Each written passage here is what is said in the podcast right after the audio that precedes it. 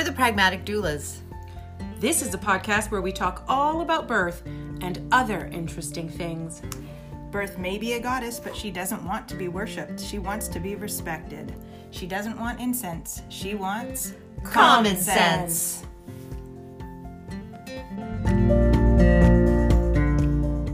And here we are. And here we are. Action. Good morning. Good morning. That's better than the last one. What? The one that we had this week where you like screamed out. Hey, motherfucker. Yeah. welcome, welcome to the Great White North, where winter is fast approaching. Shh. Yay. Some of us are happy. Yay. Some of us are resigned, and some of us are downright miserable. Yeah, look. I like to say denial.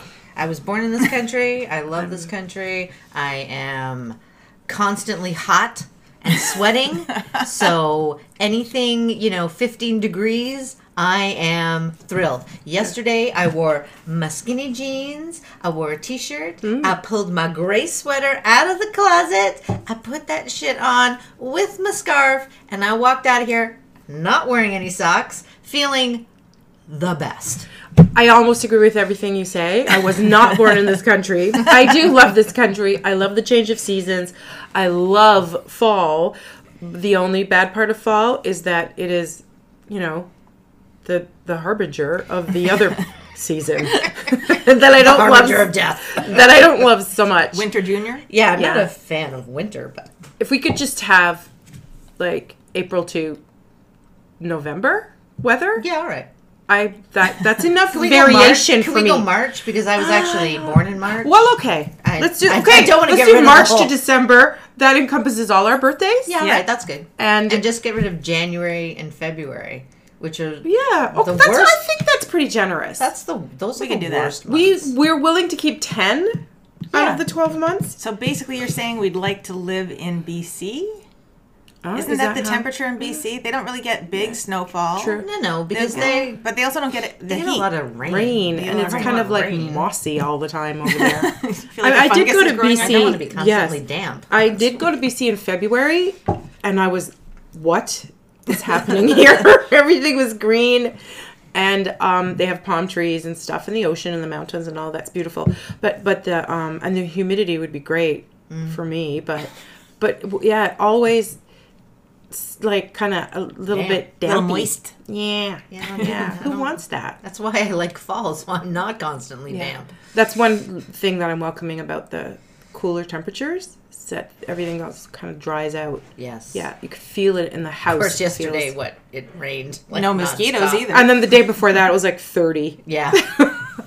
There was a And- it and set that a is record, Can- you know. Yeah, that is Canada's Yeah, weather. October 1st. especially in Toronto. Yeah, there we you could have worn a bikini, literally 30 Yeah. degrees. Yeah. And today, I swear to you, I took my jacket, like my winter, my light winter jacket out of the closet and said, "Do I need this today?" Yep. Because it's single digits, you know. So so do you have a light winter jacket and a heavy winter jacket? I do. I thought I turned this off. I do have a light winter jacket and a heavy winter jacket. Yeah, I do. Variety of I have. I have what I usually like sweater with a like a jacket like that Mm-hmm. on, and then I have my snow shoveling jacket, Mm. which I don't wear under normal circumstances because I'm not going out in that when it's like ridiculously cold outside. Yeah. Why why why why would I do that? God, Why would I leave the house? Just thinking of that is upsetting me. Yeah, I feel that's what. I'm. That's what I mean. It's the only downside of fall is that it's the transition. It's the transition season. True. Yeah. I love the the light, like the snowfall days, but where it's mild. It's just that cold that gets you the snow, but it's mm. not the cold that hurts your bones. Yeah. You know, when you walk outside and you Or feel like your your face. Yeah, your snot freezes while you're trying to ah. breathe. Yeah. Or you feel like your the moisture in your eyes freezes while you're just trying to look around. So we have, we have. I just I was saying this morning we have some listeners in Australia. We've gone up a little bit in Yeah, our yeah, yeah. Australian listeners, mm-hmm. which I love because mm-hmm. I so want to go to Australia. Uh-huh. Um, It's hot there, you know. Just so you know. we're like talking about snot freezing, and they're going Eyeballs I, freezing open. I don't understand what's happening here. Yes, yeah. It's called Why winter. do people live in that place? That's not. Um, a long time ago, I was, I didn't have a car. I was on my way to an overnight client, so it was about nine o'clock at night. It's in deep, deep winter, so it's dark outside and everything, and it was I would say the the uh, it was a snowstorm. It definitely was, but not so bad that people were not traveling. People were still so. I was taking the Canadians. bus because that's what you What I had just go to work. So I got all dressed up, trudged out to the bus stop. Can you imagine? Oh my God! God bless people who have to do that. I go to the bus stop and I'm in the bus shelter, just like, oh my God, the wind is howling, the snow is blowing, the, the cars are crawling. This guy comes into the bus stop and he's like arrest a guy, all wrapped up, right? so the guy says, the guy, I tell this story to my family all the time, they love it, my old relatives. And the guy's like jumping up and down trying to like warm himself up. and he says, he says, no man human being don't make for living at this. Do you guys understand what that means? yes. Like, why are we, why are we habitating the northern part of the world? Basically, human beings were not supposed to. And I was looking at him like, yeah, technically we should be like in our homes right now, hunkered down. Nobody should be outside in this kind of weather because it was cold. Windy and snowy and dangerous, frankly. So this guy was right, and I'll never forget that. Every time I gotta go Common shuffle sense. my car out and it's minus 17 and there's ice like two inches thick. I say to myself, what the hell are we doing here? what are we doing here? Exactly. Yeah. It's true. So, So that's winter in Canada. There you go. and it's coming. Yep. It's coming. It is coming. It's mm-hmm. a coming. And we go I like to think it builds character. Right? It's what makes we're, us hardy. we are, we're strong, we're hardy. Yep. We've, you know, we're resilient, we're tough. That's why I have to weigh this much to keep all of my this internal is thi- organs warm absolutely for shoveling the driveway. for shoveling Yes. the driveway and Yeah. keeping all my Yeah. innards padded Yeah. and comfortably warm. Mm-hmm. Serves a purpose. It does. yeah. Good. There you go. Um, what are we talking about today? Birth loss. Nothing Yeah. fun. No. No. No, not not one of the things that we celebrate as a doula. Not one of the easiest parts of being a doula. Um, is when our clients lose their babies. Mm-hmm. Mm-hmm. And so we're so the we're talking about the whole gamut of loss early pregnancy loss uh, babies who are born still and um, i don't know if you guys have experienced any sort of neonatal No. death death I have not. yeah so i have a little experience with those things but thankfully not a lot and i really take my hats off to the birth workers who are full spectrum doulas Yes. who support people through all of that stuff it is hard friggin work really hard emotionally Emotionally hard, yeah. Mm-hmm. Particularly when that's kind of the cornerstone of what you do. Yeah. Yes, like some people are do a variety of things, and there's other people who really commit themselves to that one line of work, helping people work through the the gamut of of loss, no matter no matter when it happens. I mean, us as birth doulas, um, if our client has a loss, obvious. Uh, I want to say obviously, but I don't don't think always that people necessarily assume that they could call their doula for that. A lot of people. I've had a client said, but it's it's not really a birth.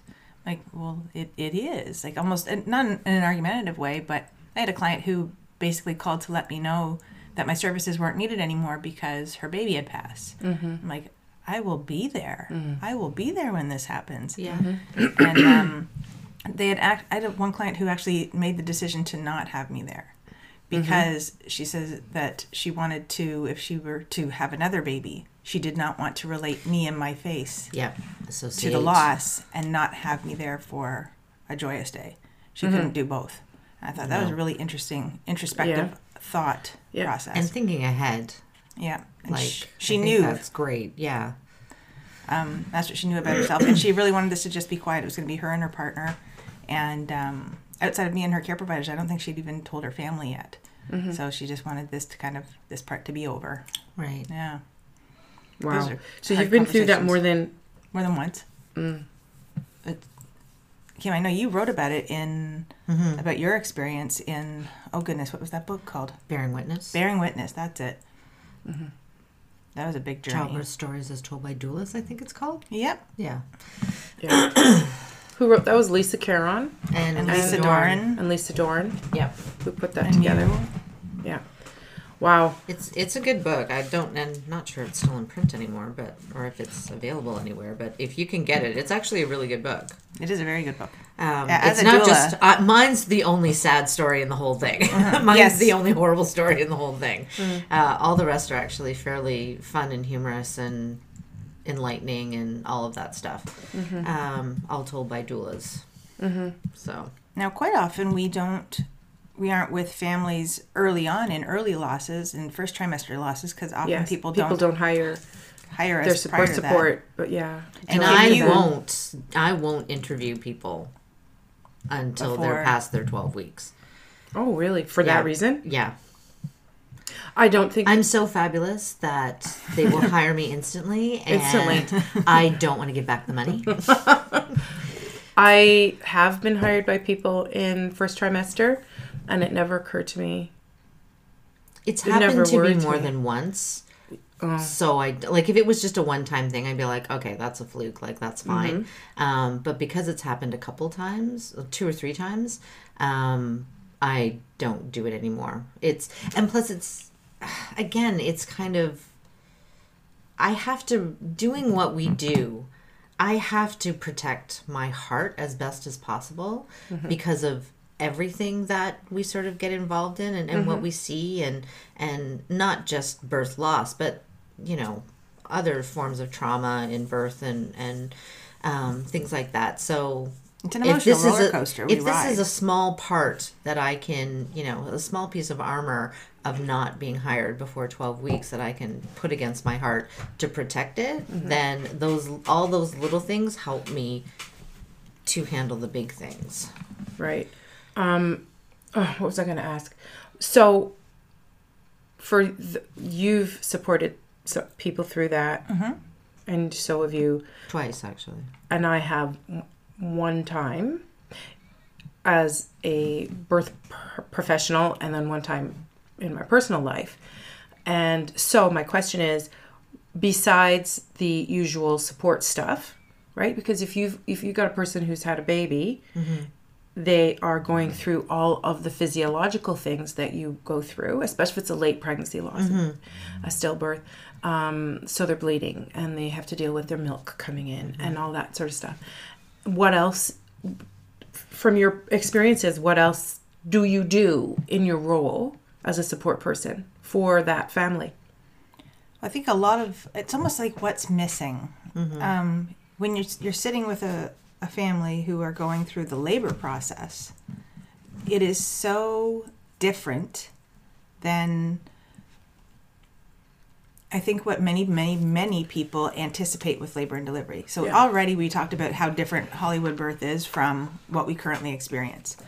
Um, we don't realize how ingrained it is until and I I saw this in um, the last two uh, term losses that I went to, where the parents both pointed out the lack of sound in the room. Because in every Hollywood, That one freaked me out the lack of sound. the first time. Yeah. There's no monitoring. Mm-hmm. There's no And nobody's talking and no one's talking because either they're trying to respect your space or they themselves are traumatized by what's happening and so nobody's talking no one's talking. Um, well, I had one client. I guess what was different too is well, maybe this isn't so different than other women um, or birthing persons. They one person wanted to completely feel absolutely everything of uh, the induction that happened. No medication, no mm-hmm. dulling of her mm-hmm. senses. Mm-hmm. She wanted to go through this with her child. Um, to experience her child leaving her body, and my other client wanted the exact opposite. She wanted every drug, everything in her system. She wanted something to to bring down her anxiety.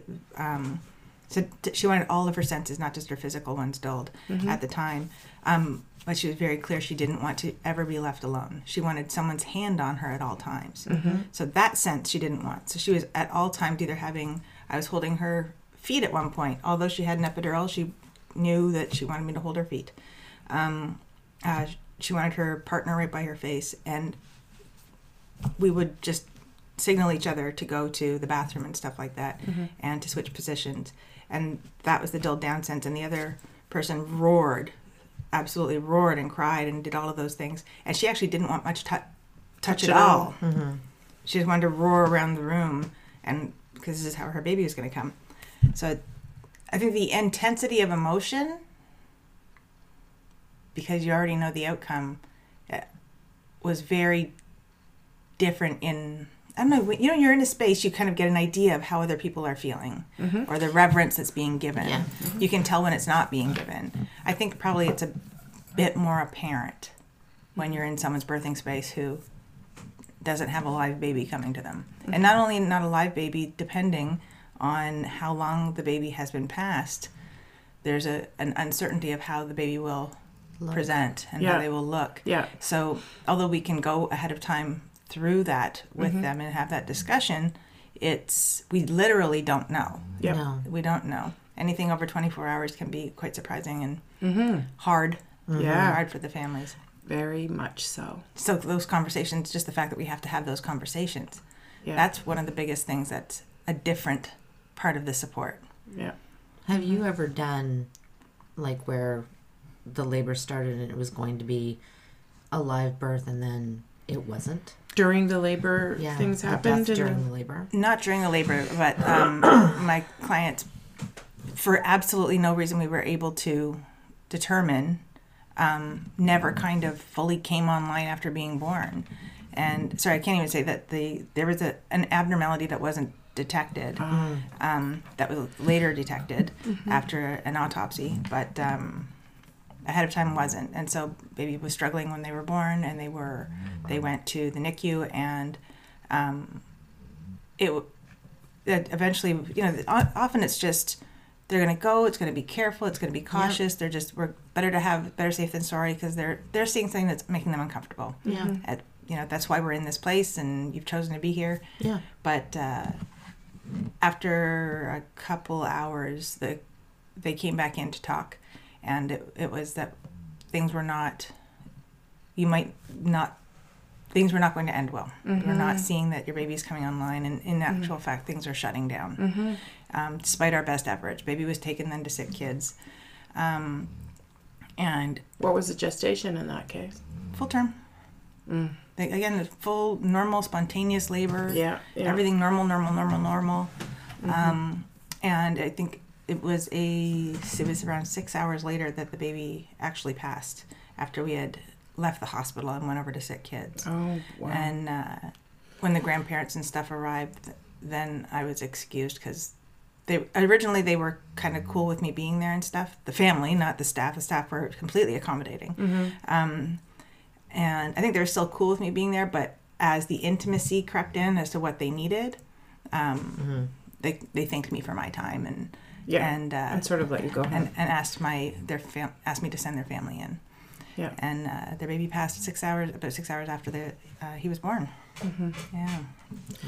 yeah. How about you? That's the well the the one experience that I've had professionally was um, an intrauterine death to technically spell it out. I think it was 30 I think they were 30 weeks along and I, I to this day I don't know exactly sort of what happened physiologically but they called me at one point um, we had we this were- these were repeat clients of mine. I was with them for their first baby uh, for postpartum, and had such a great experience that when they when they uh, got pregnant again, they called me to be their birth doula and to, to do further postpartum support with them.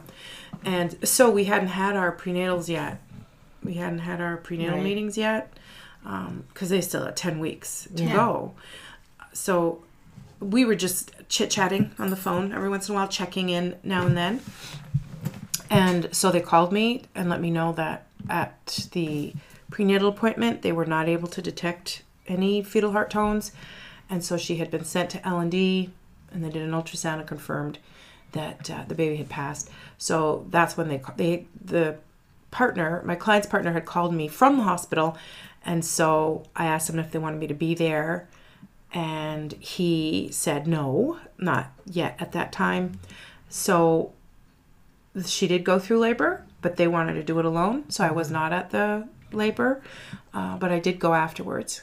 to help her afterwards with milk coming in Mm-hmm. and helping her with dealing with how to deal with the lactation. and, and the emotions that come along with y- that. yes, lots of mopping up of milk and tears.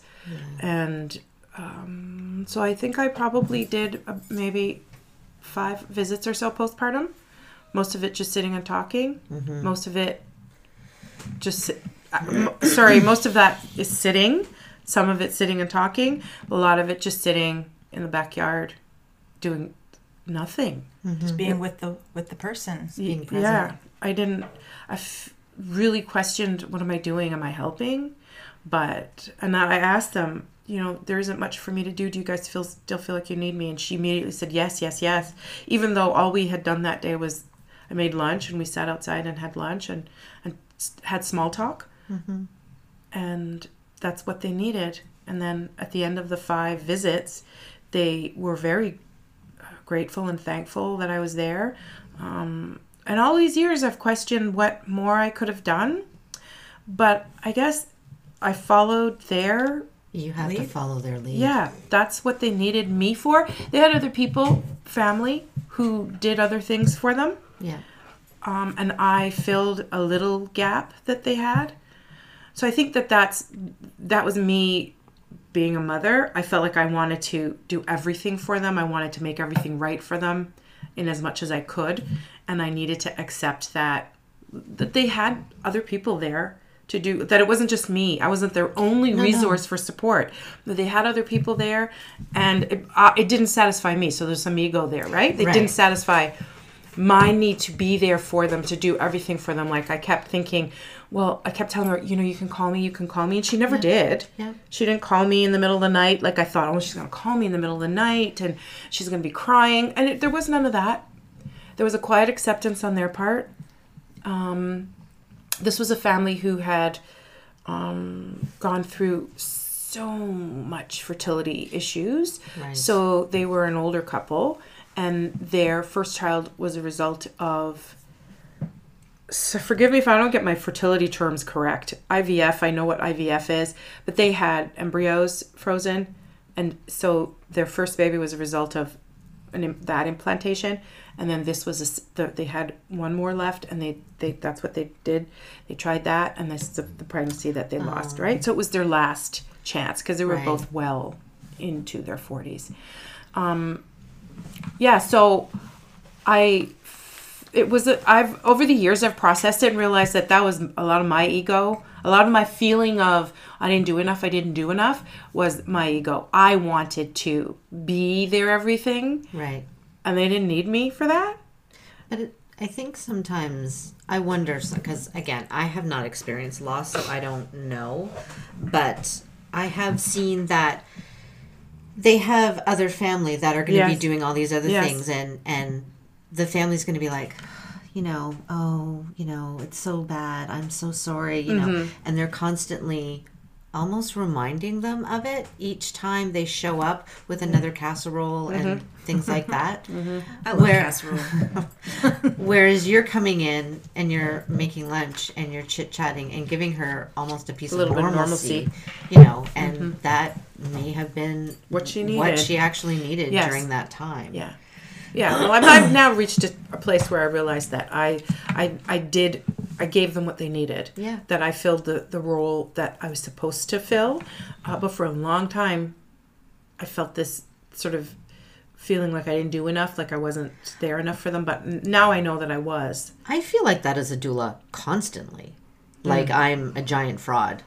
You know that I'm- imposter. Yeah, that I'm showing up and I'm I'm doing all these things, and when in reality I'm thinking, what the fuck did I just do? I didn't do anything. Like I saw a client yesterday, who just this baby just needed to be held, and she just needed a break. And for three hours, I held a baby, Mm-hmm. and that just felt like Nothing. The it most feels useless like thing. Yes.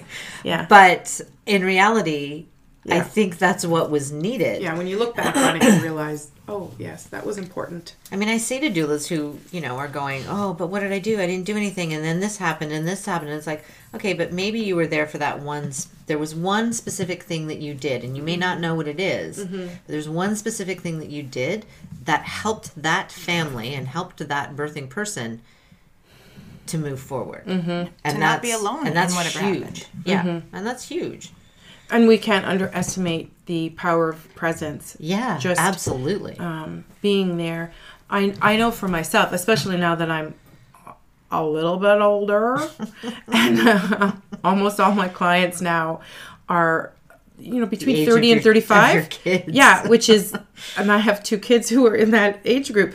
So I've accepted that I've moved from being sort of like a big sister figure to a little bit more of a mom figure. Uh, when I become a grandmother figure then, to my clients, then I know that I, know. gotta retire. It's time to retire.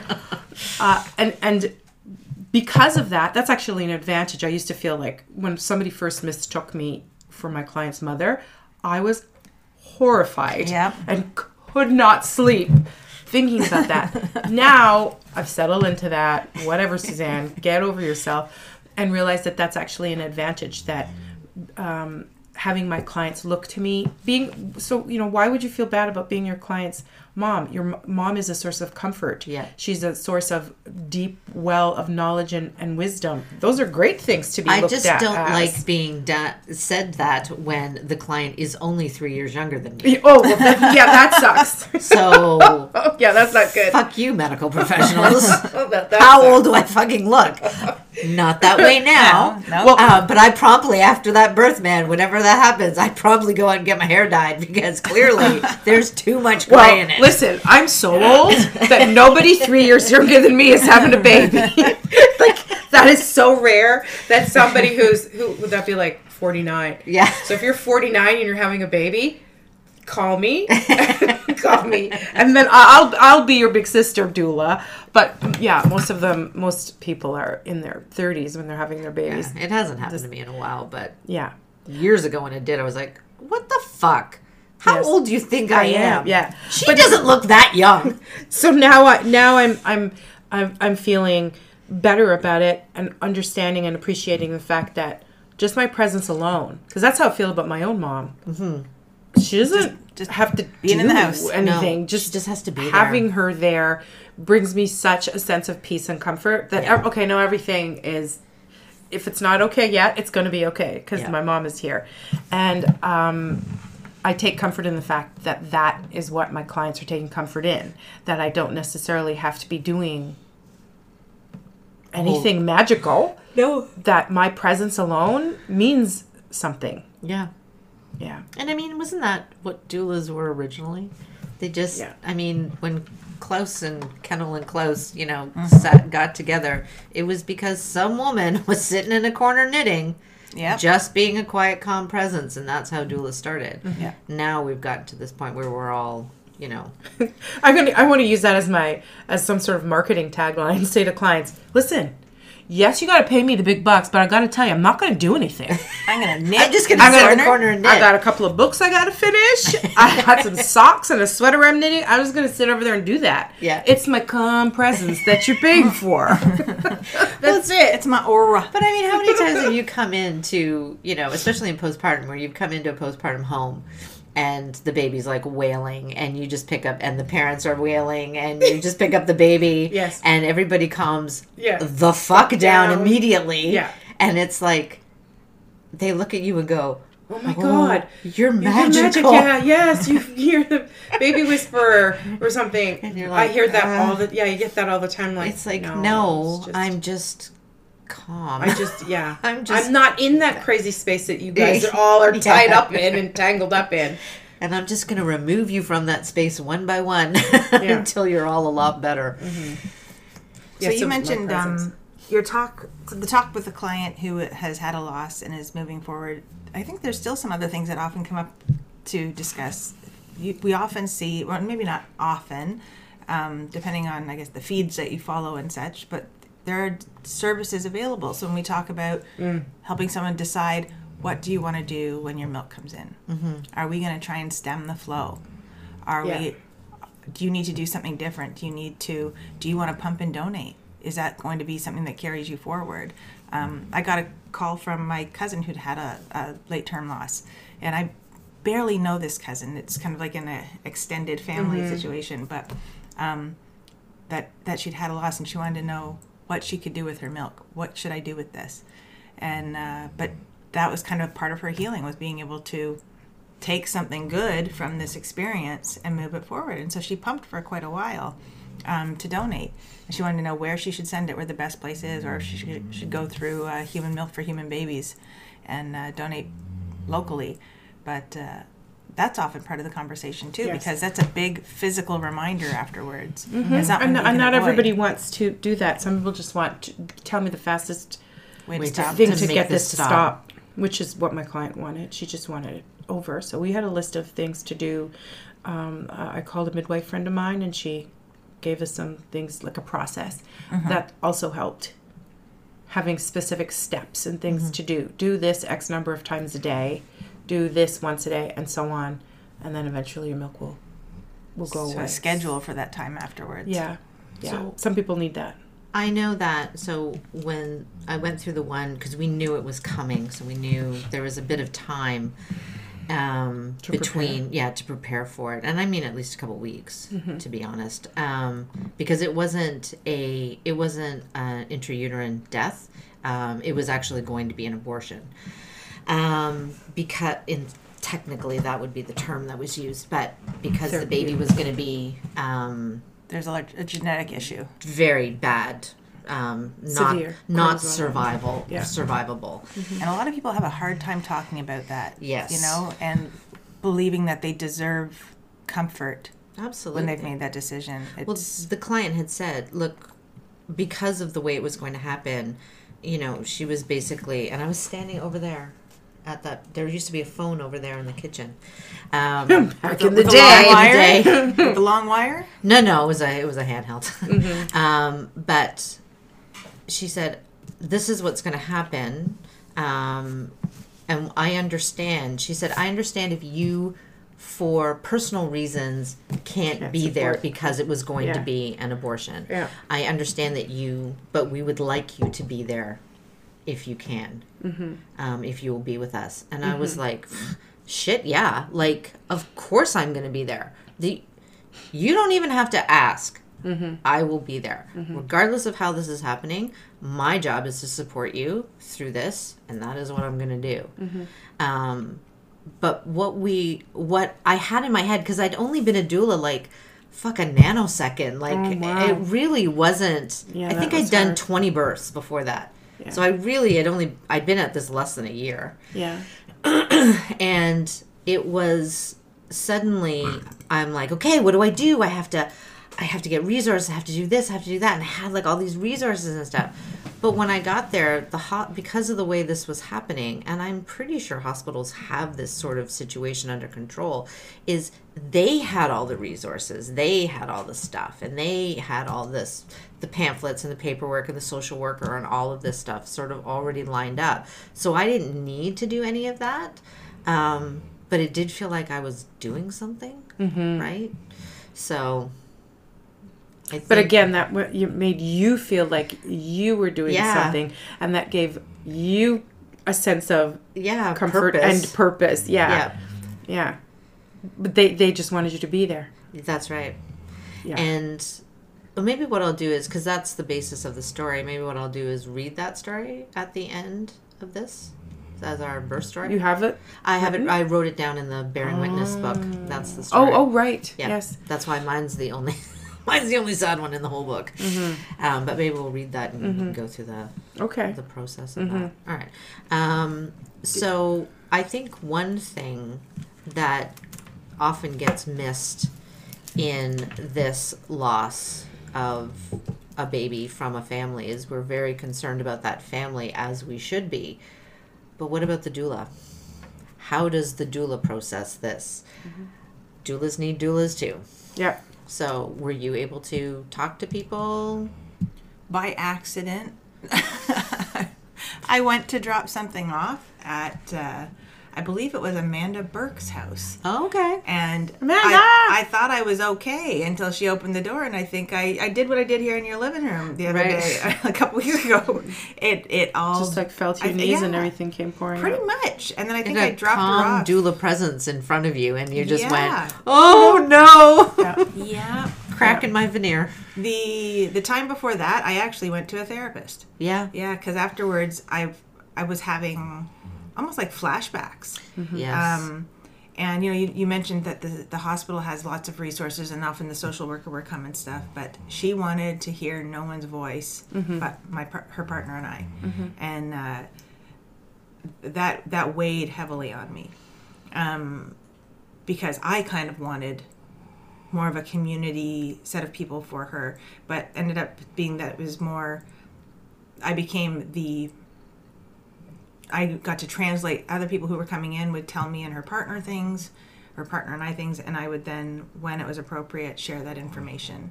And um, people would just come in, say what needed to be said, and and then leave. And then when she was ready to hear or talk about what she had overheard, then she would pipe up.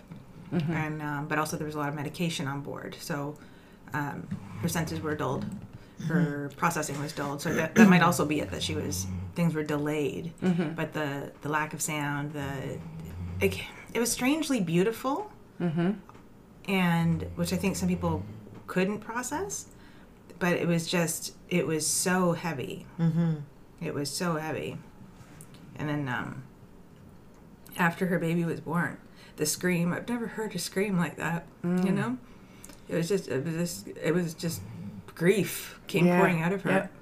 yeah mm-hmm. i've never heard a sound like that again and i imagine it's actually that's not true i guess i've heard it's similar but when it's when someone loses their child you know they lose everything every every thought All the that they- dreams. all the dreams that was going to come with that baby Yes.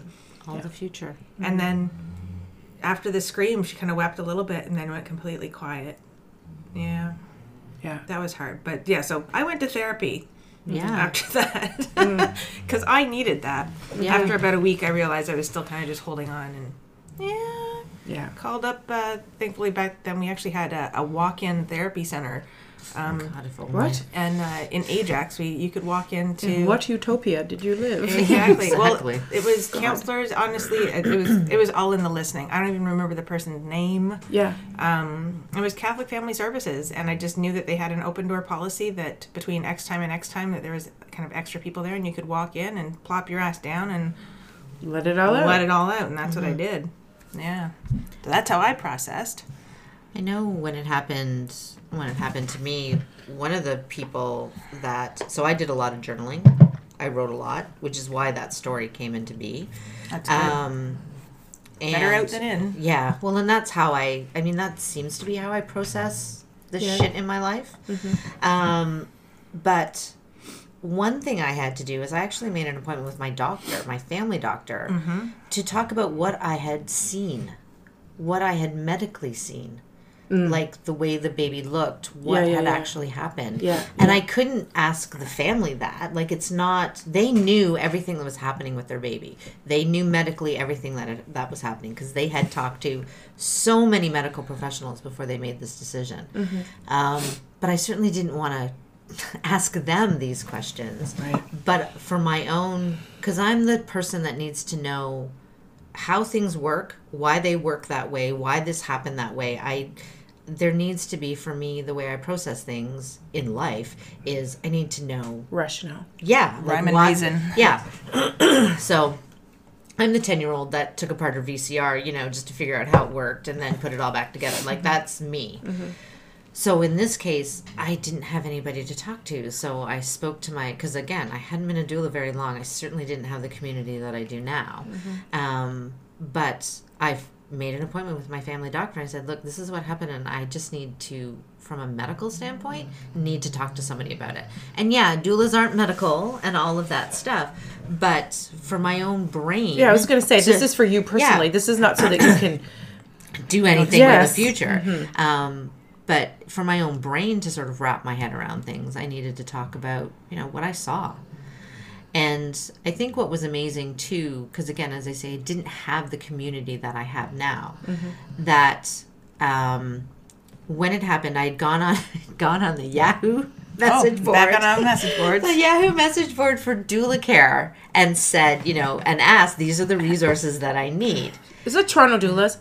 Was that was it called Toronto doulas? now, I swear to God, I still get it's still working. No, I think- I haven't I- been able no. to unsubscribe. No, I think doula care was had a, their own a thing. different one. They yeah. did. Because I still get Toronto. And maybe it was on Yeah. Toronto doulas. I don't know. Yeah, Yeah, I, still. I still get their guidelines every now and then. That, Yeah. Me too. That's what I'm talking about. I Have can't figure out how to unsubscribe. yeah, I don't know either because I think you can't do it on your phone. Mm-hmm. Um, but I had put on that, you know, this is what was happening, and I does anybody have any resources? Because I didn't have any resources. Um, what I needed, so because you know your certification tells you to make a resource list, but you don't actually do it, um, and you still get your certification. Um, but when after I had done that, uh, maybe the next day or maybe later that day, the phone rang and I picked it up and it was Lisa Caron. Now, back then, Lisa Caron was sort of one of these people where, for me, it was like, oh, like she's Mom, way. Daddy. Still is Lisa. Yes, she is. I know she is. I, Our own I mean, I feel a bit, Yes. feel a little bit more contemporary now with her. Um, but at the time, I was like, it was like Penny Simkin called me. Like for me, that was that was what I'm talking Yes. about. So she had called to talk to me, Mm-hmm. lowly little old no shit me, um, about what was happening and gave me advice. And if she, I ever needed to talk about it, that she was, I'm like, okay, yeah, um, yeah, okay. um, but it was Pardon me. Jesus. Is that your computer? That's my computer. She's she's going on to onto her computer now to un, un unsubscribe herself from all her Yahoo groups. Um, but for me, that was massive, and from that point on, if if I knew a doula that was going to be going through this, I did that mm-hmm. for them. So mm-hmm. my, you know, so when Marion had one, mm-hmm. um, but she was at another birth, so I went in to do the backup, and I said to her after, I'm like, look, and she'd never done this before, I don't think either. I said, look, you, first off, you're not taking the bus home. yeah. You're taking a cab, mm-hmm. and she's like, "No, no, I'll be fine. It'll be fine." I'm like, "No, mm, Yeah. I do need money. Like, mm-hmm. here is money. Mm-hmm. Yeah. Take- we were all in the chat together. We Yeah. Were, we are like, we'll just come pick you up. Yeah, like- just stay there. Yeah. Um, and I said, look, when this is over and you when you're ready and you need to talk about this, you call me. She's like, I'll be fine, I'll be fine. I'm like, okay, but you call me if you need this. And yeah, a few days later, she needed to process it. And that's and I will do that for doulas that are going through this because for me it was invaluable to have an older doula, not that Mary, because Mary and I are contemporary, but um, have an older doula listen to what you have to say and to someone who has gone through that before. So it's very important. I've always said this, especially in my trainings. Doulas cannot doula in a vacuum. You cannot do this on your own. I can open a window. Can you Absolutely. do it? Yeah. Um, Sorry, hot flash. so the um, yeah, pull that and maybe just lift. Yeah. It might just open. That's. Oh no, we actually locked it. Um, so doulas, new doulas, brand new baby doulas, you can't do this on your own. You have to actually have somebody in Yeah. your corner. You have to have a group of people, one person that you can speak to about the shit that you're going to see because your family isn't going to get it. And there's only so many times that your family is going to be able to listen to you tell these particular stories before they're really just tuning out. So, I don't have a partner anymore. They they used to always listen to my to my stories. Yeah. Now my kids just glaze. Like they don't yeah, yeah. Kids are not teenagers are not that you don't No. go there for your own No. emotional support. No, No. not not That's a not fool's your move. doula Not my support. not my kids anyway. No, like I told the story to Will today, and he still had his one earbud in, and he's still Mm-hmm. Yeah. scrolling Reddit, and Yeah. I'm like, You know what? you know what? mind. Fuck it, I'm gonna finish Yeah, this story. it. I'm gonna finish this story, and you're gonna fucking hear it. With your But half that's glazed look. pretty much gonna be the last story I ever tell. I have to. I need a. I need a partner. Yeah, you need you need another adult I person need another adult who isn't so life. self-centered because that's Yes. te- teenagers that's how they sorry young Sorry. if i'm being ageist but that's been my experience with my kids they've got their fingers on their phone still paused like this one earbud in and they're like mm-hmm, yeah and you know that they're still listening to Eminem or you know, Lil Jon or something. Lizzo. Let's yeah, get current. Yeah, Your kids are listening to Eminem. Thomas does. He's um, after that loss that I went through with my clients, I think that a big part of that is because I did not attend the actual birth of the baby. right. So they did go through um, labor and delivered the baby vaginally, and I was not there. So in that sense, I did not feel like I needed to process because I did not Right. see and witness all of that. And when we were done with my visits there, I felt a deep sense of closure about it. Like for them, except for me thinking, could I have done more? Yeah. Uh, but um, we all we had like a big. I remember a huge group hug at the door. There were lots of tears, and um, I, I knew that they were that they were going to be okay. Mm-hmm. That it might be hard, but that they were going to be okay. And I didn't feel the need to process any more beyond that. I probably did speak to somebody. My sister um, and I were both involved in birth work at that time, so I probably I did speak to her about it. I'm sure, but um, the personal loss that I went through, not myself personally, but my close family member, I've never, I haven't done any processing. Now that I'm thinking about it, is that bad? You're Weird? Gonna, you're gonna explode one day. Yeah, all gonna it's all come- gonna come It's all pouring gonna out. Come flooding out. It's been 14 years. Hmm. And I mean, I was there. I saw that baby, held the baby, and it was my grandbaby. and you haven't. Nope. I've all these years just been so wrapped up in making sure that they were okay, Right. Maybe but that maybe that's a way of it. processing it. That's how it goes through you. Is making sure a that sense of every service. year on the anniversary that I touch base with them about it. Um, yeah, but I think about it all the time. I mean, I now have three grandchildren, Yeah. but that was the first, the first, and that child would be fourteen Wow. uh, right now. And no, I never, I didn't do anything co- purposeful to process it. I just didn't think I needed it. And maybe I'm wrong. You know what I like? Maybe I I've worked it through over the years in small, small, small little ways. But I do think about it.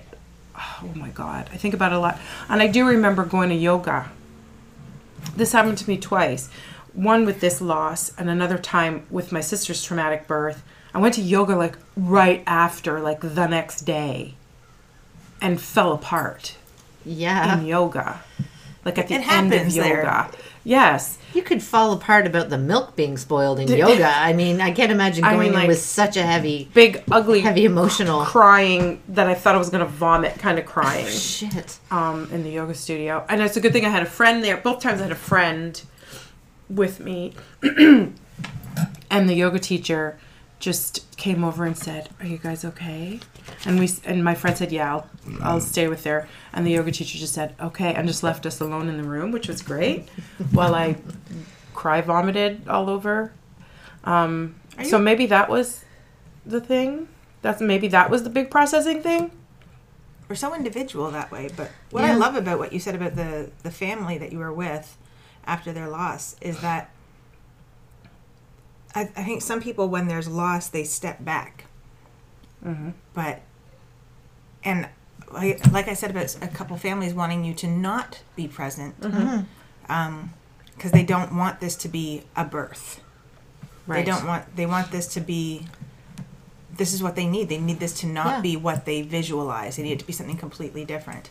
Um, and I imagine maybe for postpartum it's the same for some people. They they want to isolate and not make this their postpartum. This is just their transition to get rid of their milk and and heal from a process. Yeah. But there's the other side of that coin too, where people do want to have postpartum support, and that's just as important as the person who chooses to have birth support. Absolutely. Yes, yes. Absolutely. Um, Yes.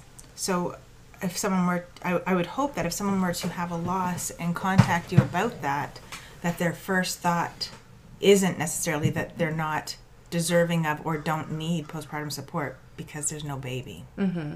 Yeah. Mm-hmm. You know? That doesn't. That doesn't necessarily mean that you don't still need the support. It's like getting an epidural. Yeah. You know, Yeah, you, yeah. you're not having any pain, but that doesn't mean you don't still need support. Mm-hmm. You've never been in a bed with an epidural waiting for your baby before. Yeah. So you still have someone with you you've, who's you've never been at home mm-hmm. bleeding, having your milk come in, having every emotion thrown at you without your permission. without mm-hmm. anything and without actually having a baby now to, to mm-hmm. look after. Mm-hmm. That's hard. it just occurred to me that when I just talked about that that loss, that personal loss, a family loss, that that that's that that's a difference. I was not just a support person. Yes. That was the loss of a family member, and Yes. so I was there uh, with my son and his wife while they made arrangements for a funeral. We had a funeral Yeah. in Yeah. a church. We had ashes, and you know the ashes were scattered, and the baby had a name, and so that was it. That was my processing. Now that I'm thinking about it, Yeah. it wasn't like Those when are you the rituals we when go you're yeah. Yeah. when you're a doula and you leave the actual scene of what's happening and you go home now to your supposedly normal life and, And you've you're got supposed to be normal. find somewhere to put this experience you just went through but with that kind of situation where it's a family thing you it is it's what your family is going through altogether Absolutely. so I remember going home from the hospital that morning and talking to the kids, my other kids, about what had happened and helping them deal with that. And then going back to the hospital later, helping my daughter in law with her milk and Yeah. all of that sort of stuff and going through it. So it was lots to do, which is how people process. Mm-hmm. I'm not the kind of person to step back. I'm I've got to be right in there and I've got to go through all of it. Yeah. So that's why I feel okay today now that I think about it because I was in it yeah. Fully immersed in it.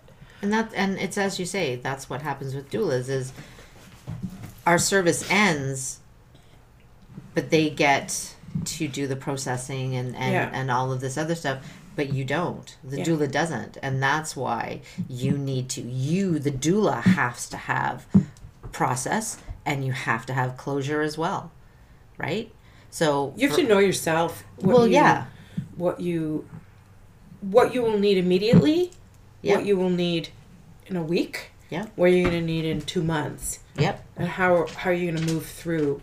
Um, and I, I would really like to speak to somebody who does full spectrum doula work all the time because this only comes up that was the only time that that's come up for me in my work as a birth person a birth support person. I haven't had that thankfully happen again um, so it's not something that i deal with all the time how I Oh my God. I could not. I, I'm gonna be dead honest. I could not. I I'm someone who all doulas are empathetic, but for me, the empatheticness of me is so overwhelming. This is why I hate going to funerals. This is why I hate oh because you're absorbing I absorb everybody's stuff so much. And having to do this on a daily basis or uh, on a you know. Regular at least a, a regular basis a few times a month uh, there's no way. I would be i'd be a mess. I'd be over in that corner over there. See that box? I'd be in that box hiding. Just tape it up. Just tape me up, ship me to Australia, and and have somebody open it up, and I'll just go live there for a while because there's no way I could do that. Do you think you could do full spectrum doula? I think I could, but I'm actually thinking right now in the sense of, although I do bring up in um, I respect birth it. planning, um, or even prenatally, like when you're when we're first meeting, and no one really likes to talk about the possibility of loss, but I think I pretty regularly bring up that there's sometimes we have unexpected outcomes, and I I'll say I I don't necessarily always say that your baby may pass. Sometimes we have unexpected outcomes, be that not how your birth is going to come out, or um, or a miscarriage or something along those lines. And I now because of that one person who said they didn't they needed this to not be a birth and not be that. Um, I say out loud, no matter how your pregnancy comes to an end, my role is to be there with you. uh, whenever whether it's expected or unexpected, whether it's hard or easy. My role is to be there with you, so I don't want you to feel like you can't call me if something unexpected comes up. Um, and sometimes that leads to a deeper discussion about the potential potential loss and things like that. But uh, it's so much of a blindside. No matter how much you talk about it, it's a blindside to parents, Oh uh, yeah. or especially parents who might know that they need or want to make the decision to terminate a pregnancy um, due to a genetic disorder or something that's come up that leads Mhm. them to that place. Um, I don't want anyone to ever feel any shame in having to make that decision. No. And that, yeah, you can call. And yeah, of course, I'll be there with you for that because this is still the day that you need support to bring your baby into this world. right. Um, I don't always bring it up as stillbirth or anything like that because we just don't know what that unexpected outcome would be. But I do bring it up. wow. as part of the not sure I discussion. could do that. I don't want to. I don't know. I'm. I've always told you guys I'm a Pollyanna. I stick my head in the sand. I don't want to. I don't mm-hmm. want to go there unless we're actually going to go there. I don't want to cross that bridge until the bridge is actually in front of us. But But when someone asks me, "What is it that you do?" and it that I go with you regardless of what happens. True. A medication, no medication. You know, whether your baby has birth, vaginal birth, That's blah, blah, right. blah. whether your Mhm. baby is still with us or not. Mhm. Um, like no matter what the outcome or I don't even want to say whatever the journey is going to look like. My role is to be there with you, Right. um, to answer questions if you need me to, or just to sit on my hands Mhm. and be with you, so you're not alone. Mhm. That's what that is. Mhm. I don't generally go into much more detail than that. It's just I want to give them the full picture of what support looks like. It's not pick and choose support. It's support. Yes. Yeah, that's true. Um, I think I could. I intellectually, I know that people, humans, must have support during Mhm. big times in their lives, whether it's big bad things or big good things. Mm-hmm. You're having a wedding, or you're having a, a big fat healthy baby. You need support around that. You need support around everything Absolutely.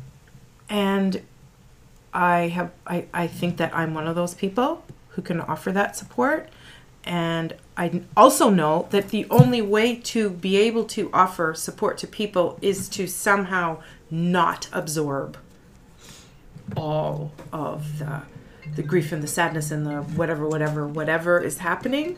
Sorry. Oh, is that you? Yeah. Yeah, I and I know that that that's the only way. That's how social workers do it. That's how doctors and surgeons. How are they able to still oh, provide healthcare to people when so you know like people who who work in fields where there's a high mortality rate and those support people and those caregivers got to keep going somehow. Yeah. There's something First there. responders. Exactly. If you're going to be destroyed every single time you, because you're absorbing all of that pain and all of that horror and all of that grief, you can't get out of bed the next day to do it again. I think I have that, uh, some of that, anyways. I'm not so, what's the word, porous? I'm not so porous that it all soaks in. I can empathize, but I also know that I must keep a certain distance because this is not my, it's not my thing. It's not my loss Right. that's happening. So it's almost It like is- a skill set. Like It a is a I conscious absolutely skill believe it's a skill set. Absolutely. When I see this a family who's grieving, it's not about me. And if if I am going to absorb all of their pain, I can't support them. I can't. So I have to somehow it sounds weird, but harden myself, put Yeah. a distance between my even during uh happy Oh, yeah. regular l- labor. I can't get involved in because the people who are actually doing it, it isn't just joy and anticipation. It's a lot of fear and Yeah. anxiety, maybe past trauma, all Yeah. of their relationship issues, all of those people bring Yeah, all of that shit to their birth experience. If I get caught up in that, I'm useless. Yeah. Totally Absolutely. useless. You're distracted. Yes. Completely distracted and paralyzed because huh, are they fighting? Do Yeah. they do they hate each other? Is that what's happening here? Oh my god, how could you hate her? Uh, I can't. Yeah. Not my business. Yeah. So Double hip I already squeeze, know- let's go. Yeah. The only way that I can function as a good support person is by having an amount of distance and kind of uh, intellectualizing. What do these people need? What do they need? Do they Yeah. need food? Do they need this? Do they need that? Yeah. Okay, let me give that to them. Um, does she need me to sit with her and talk about the weather? Does she need to sit with her and talk about the new fall fashions? Is that what she needs? Yeah. Then that's what I do. Yeah. Are we putting white chicks on Netflix right now? Is that what she needs? Then that's what you do.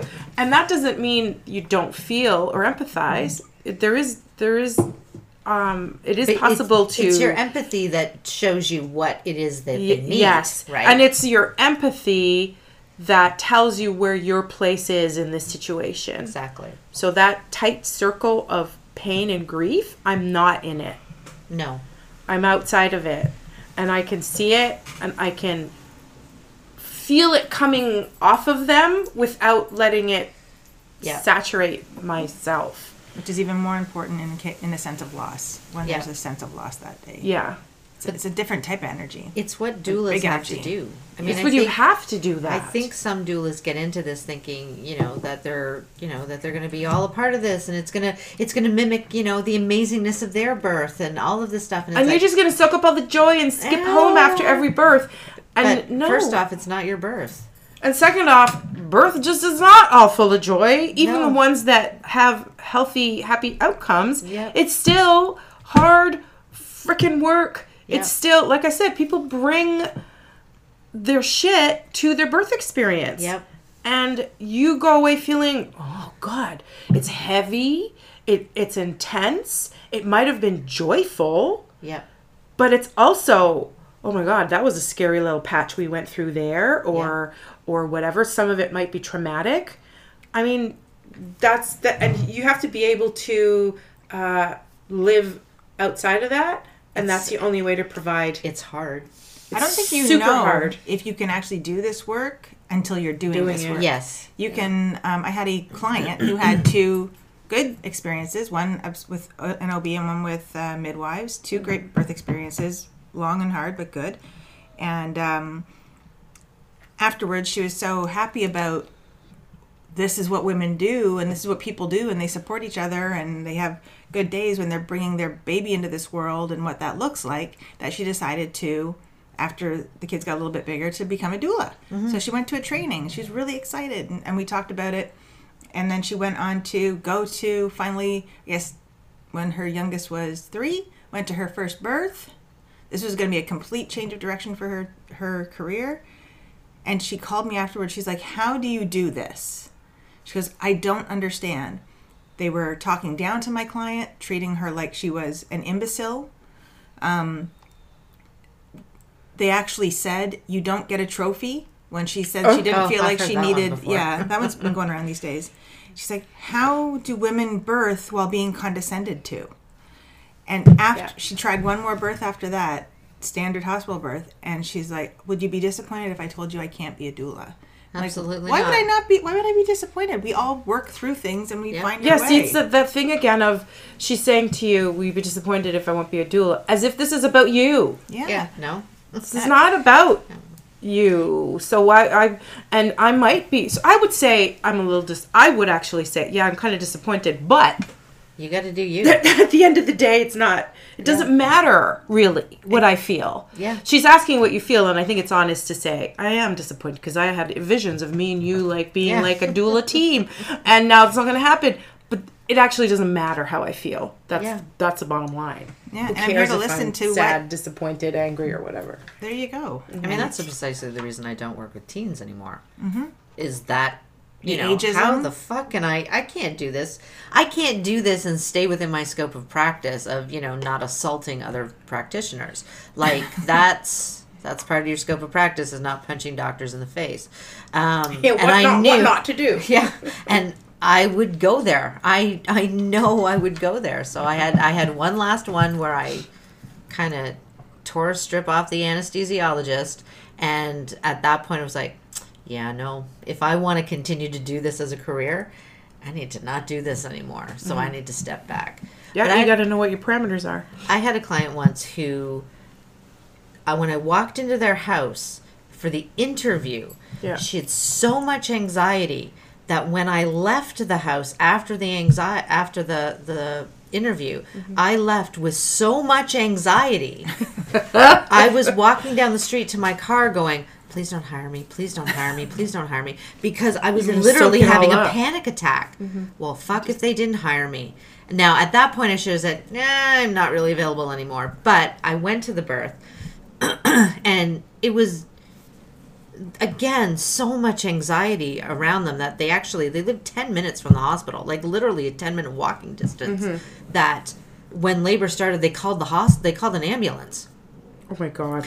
and and i get to the hospital i'm like where are my clients? They're not here yet. And then i see paramedics bring you know somebody into labor and delivery. I'm like or i didn't see who they brought in but i saw them. And i'm like wait a minute. What's that? And i texted the dad and they're like oh yeah we're that birth was so disappointing for me. Um i just again it was another one of those things where i'm like what the hell did I just do here? Like I wasn't able to do anything that I would normally do. Mm-hmm. And when all is said and done, I still have all this anxiety. Like mm-hmm. that point would have been, yeah, I, I gotta quit doing what I do. But I persevered, You persevered. trudged through, and here I am 13 years later. Still doing this Still shit. doing this shit, Yep. which I love. Uh-huh.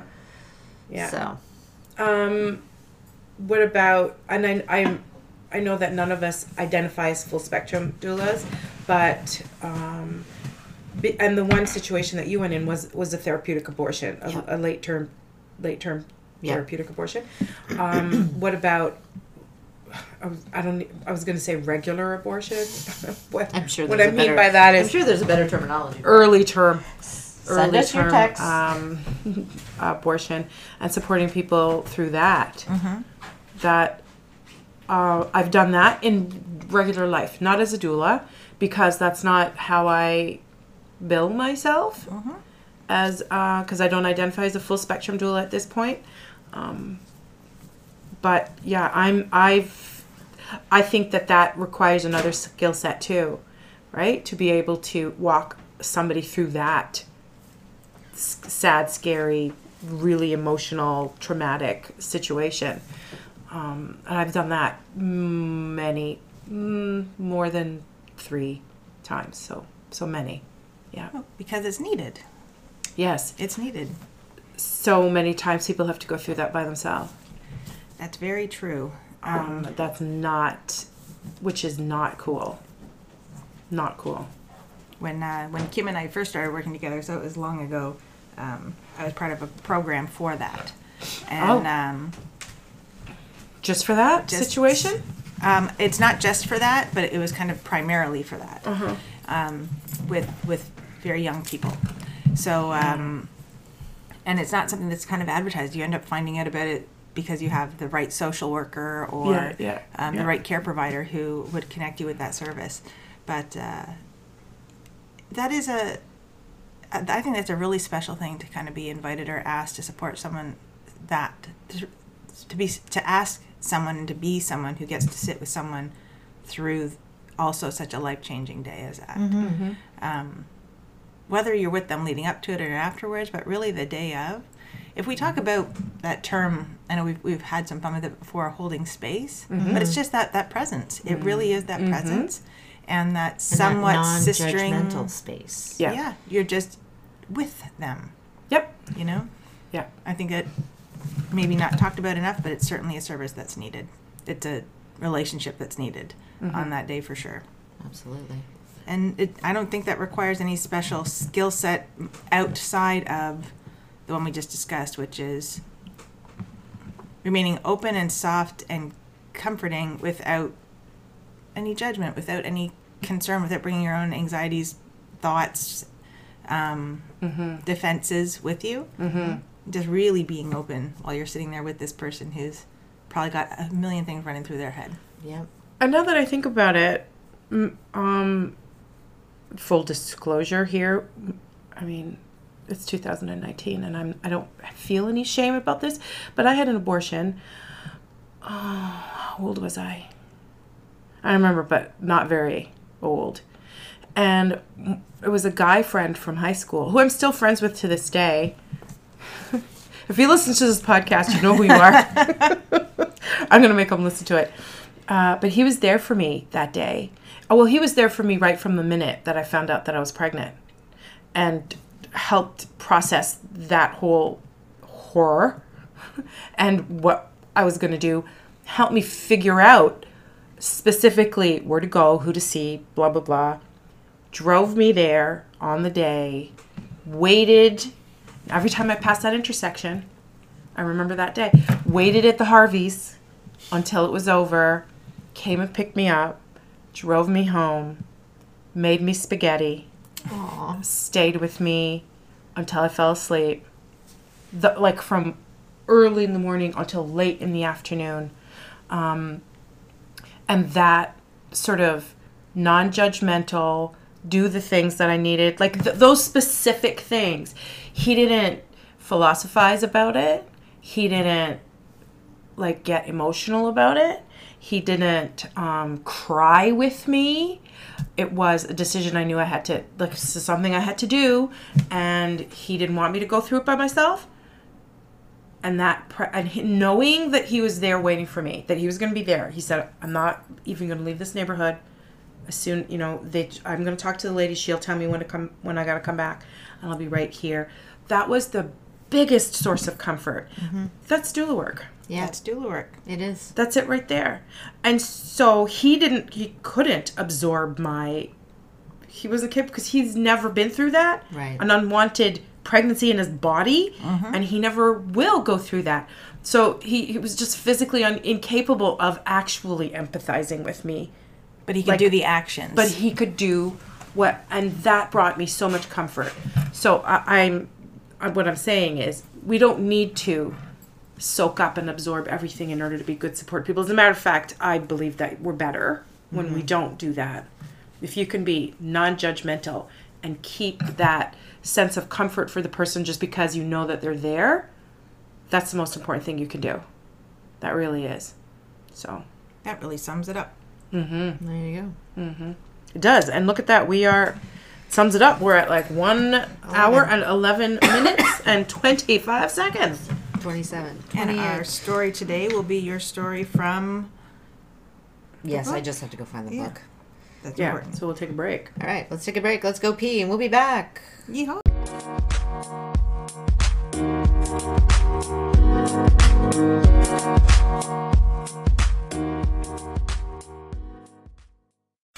All right, here we go. Here we are. Here we are. Thank you for waiting for us while we went to the bathroom. And that is how I'm going to read the story. No, no. We would kill you before it was over. A Defining Moment by Kimberly Fernandez. Um, I'm going to read it like Julia Childs. yeah. I can make fun because I wrote this. All right. As I lose my voice, let me just take a sip of water. Sip. Sip. Look at your cup. Your cup looks so nice, and mine looks ratty and beat up. Like it's it's like frosted. Yeah, yours is frosted. Okay. All right. Mine, Because mine's newer than yours, and yours mine's is a almost. hundred years old. Yeah. All right. Uh, I stood there. Sorry, I stood there frozen in my kitchen, my head spinning while I held the phone to my ear. SR, so I used initials in this, not the actual person's name. Uh, SR was telling me about her latest doctor's appointment. The ultrasound at 34 weeks had shown severe malformation of the baby's brain. She explained that her little girl would have virtually no quality of life. Her voice was steady but wrought with anxiety as she told me about her special about the specialist she and her husband were seeking were speaking to, both at home and overseas. It was clear they were leaving no stone left unturned. Then she told me her pregnancy would likely end in a termination. My heart stopped. She said she knew I would have to think about it, and she understood if I couldn't, but she and her husband wanted me to be there with them for the delivery. As soon as the words were spoken, I said without hesitation, Of course, anything you need, I will be there. I could hear the relief in her voice when she told me that she would keep me updated on what was happening. When I hung up the phone, I didn't move. I stood there for what seemed like hours until my own daughter asked me to read her story. I scooped her up and hugged her as tears flowed into my hair, or into her hair. After a few hours, it really hit me. I wasn't so naive that I didn't think this could never happen. Birth is unpredictable by nature, but I just did not think it would happen so soon. Mm. I had only been a doula a little over a year, and this was my 22nd birth. I knew this was going to be difficult, and so I sought the advice of my colleagues. Many of my doula sisters offered me great advice, a shoulder to cry on, and an ear to unload my thoughts and feelings to. I garnered lots of comfort and support, and I realized then that sometimes a doula needs a doula. For as doulas, that is what we do. We offer comfort and support, and we do it unconditionally. When a mother or her partner needs us to be there, we are there. No mm. question. And we do it not only because it is our job, but also because we know someone needs us, and we do all we can to satisfy their needs, sometimes sacrificing ourselves and our families. I knew this birth would change me forever emotionally, but I didn't care. She needed me, and that was all that counted. In the coming days, SR and her husband informed me of what was going to happen. I met them at the hospital where they'd been induced the night before. I entered the room very early in the morning, and they looked drained and worn. I didn't really know what to say, but I talked and I asked questions all day long, everything possible to keep things calm and light. I remember that we talked about who was on the cover of People magazine. We talked about anything and everything that didn't have to do with what was happening at mm-hmm. the time. Small talk. Exactly. We all knew what was coming, so we did our best not to focus on it until it was necessary. Later in the afternoon, their little girl was born, finally, stillborn. The silence in the room hit me like a truck. Not hearing a baby's cry was unnerving. I concentrated on SR's face and told her how proud I was of her. I brushed the hair aside from her damp forehead and made sure that her husband was okay while the nurses took the baby to clean her up and swaddle her. During that time, there were lots of tears and hugs, and I did all I could to stay strong and support them. The baby was given to her mother, and SR cooed and snuggled her and did everything a new mother would. My heart was ripping apart in my chest while she spoke of her little girl and showed me her precious little face.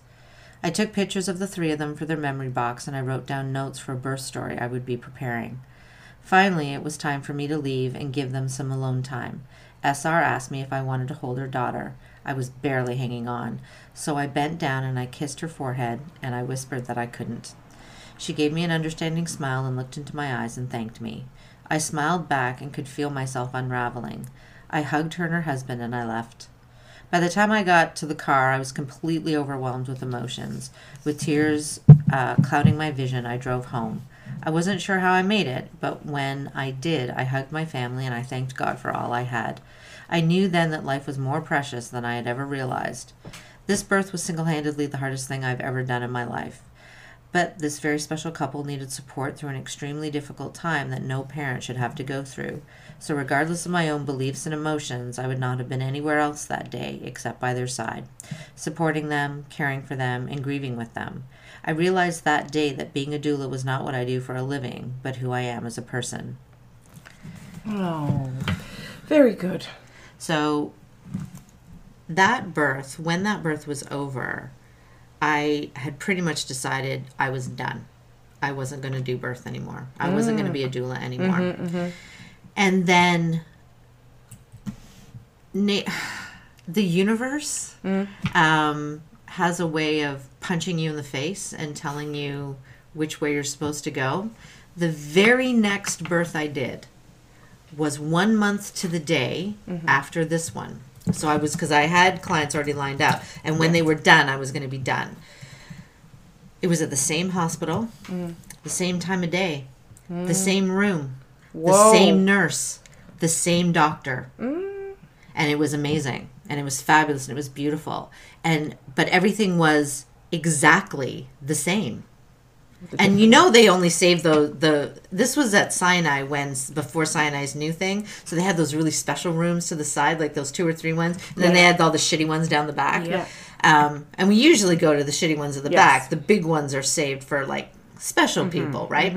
Um, and this couple were not that I was hoping that after this they weren't super special or mm-hmm. anything, but that's where we were, and it was everything was the same and it was like the universe going, um, no. Mm-hmm. We're not done with you yet. Mm-hmm. You have more shit to do. you- We have more to do with you. So here is we're going to take that situation and we're going to change it for you and show you that life can be amazing and beautiful. Yeah. And you need to keep going in that direction. Yeah.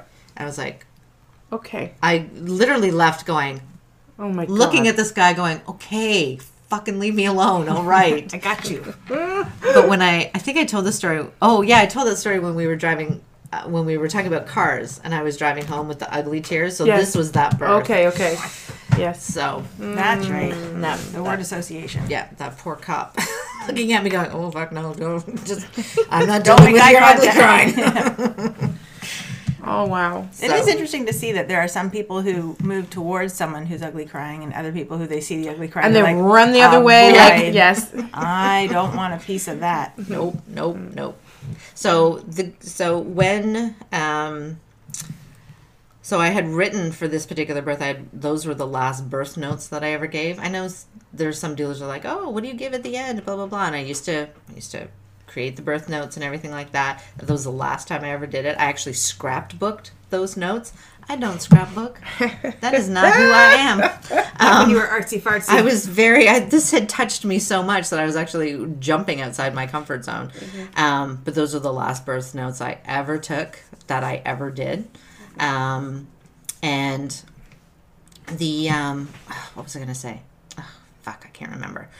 So, oh, when she had, she got pregnant again a little while later, um, and when that I went to that birth and during the pushing stage so she's this tiny little woman um, but during the pushing stage it was clear that this baby was not coming and there was um, shoulder dystocia. And at that point um, and we were in one of those shitty rooms I didn't get the pretty room Back this in the time. shitty room. I didn't get the pretty room this time around. Um, and they were like pushing and like trying to get this baby to come out. And at that point, I backed up. Do you remember they used to have like a little alcove where there was like a desk and it was Yes. so when things were dark and the things were dark for the birth except for the big spotlight. I remember this like from a theatrical point of view. This was crazy. And everybody was working around her vagina and trying to get this baby out. And her partner was standing up there, and I stepped back into this little dark alcove, which was right behind us. And I literally, and I'm not religious, okay? Like I say, I thanked God, like I thanked something. Um, but in this case, I stepped back and I was like, fuck you, God. If you fuck this up, I am going to rain hell upon you. All the And I- religious people Yeah. just cringed. Yeah, and they're I'm sorry oh my God, about that. Blasphemy, for you." blasphemy But- on your head. You're going to be smited today. but I probably will. I probably should stay home the rest of the day. but I thought, no fucking way are is this we're having this baby. We did not go through what we went through before that this is not going to work out this time. And she ended up giving birth to this like over 9 pound big ass baby. Um and everything was fine, but I was like I'm like we're not doing this again. Yeah. We're not doing this again, Not not, for her. So yeah, so God and I have your God and how I'm I Kim, how I see him. Um, we have a we have an understanding. Okay. Yeah. Me too. People always give me a hard time about my belief systems. Mm-hmm. I'm like, listen, don't worry about it, okay? Because if there is a beliefs. Jesus, if there's a Jesus, me and him are tight. Yeah. So I can say anything to him that I want. He's cool like that. So don't worry about it. Yeah. Yeah, I know. Well, look at that. We are at the end of another episode. Right? It's the end. Yeah. I was just you were checking in your phone. I was waiting to And for you um, finish your sentence. and we are now going to Study group. We're going to do a study group afterwards because we Not don't- me. We don't know anything. Kim knows everything. Me and No, Steph need to know more stuff. So We're going to also That's where we're going, right? Vera's. Yeah. Yeah. Okay. Uh, also, maybe there's going to be snacks there. Snacks are That's nice. that's still not going to get. I need there. to drive all the way across the city to High Park to get snacks at Vera's house. I just want to sit in Vera's house and talk about doula shit. So that's what we're doing now. I have uh, I have anxiety of meeting new people and being in the company I bet of you're others. going to know all of those people. Trained half of them, Yes. No, I'm I'm a total introvert with extrovert tendencies That only come out that only come out at certain when I have to times of teach. year. Yes. when I have to teach, I save up all my introvertness for teaching, and, that's then it. and then it There's shoves more it away, left. and I only have a certain well of info, of introvertedness Mm-hmm. or extrovertedness that I can pull from. I'm and I okay have when to I'm teach out of the house. Are you fucking kidding me? You're so popular. When I'm out of the house, I'm good. I just I don't have an extrovert when I'm in my house. That's true. fucking weed man again. God, He wants to whack your that- weed. Stop calling me. And that you means the same thing that it's always meant despite legalization in Canada. it's still the guys who come and do your lawn for you. That's right. Yes. That's right. Who But I imagine who if you sent had, me an email to Mr. Kimberly Fernandez and never answered my question. Mm. So fuck you and your machismo and not actually listening and reading what I wrote you. Mm-hmm. Fucking don't call me anymore. Got should- that, weed man? All right. Thank you. Please rate, review, and subscribe. And Come uh, back next week. Come back next week where we will muzzle her. Y- Yeah, maybe. Okay. See you later. Be good, everybody. Bye.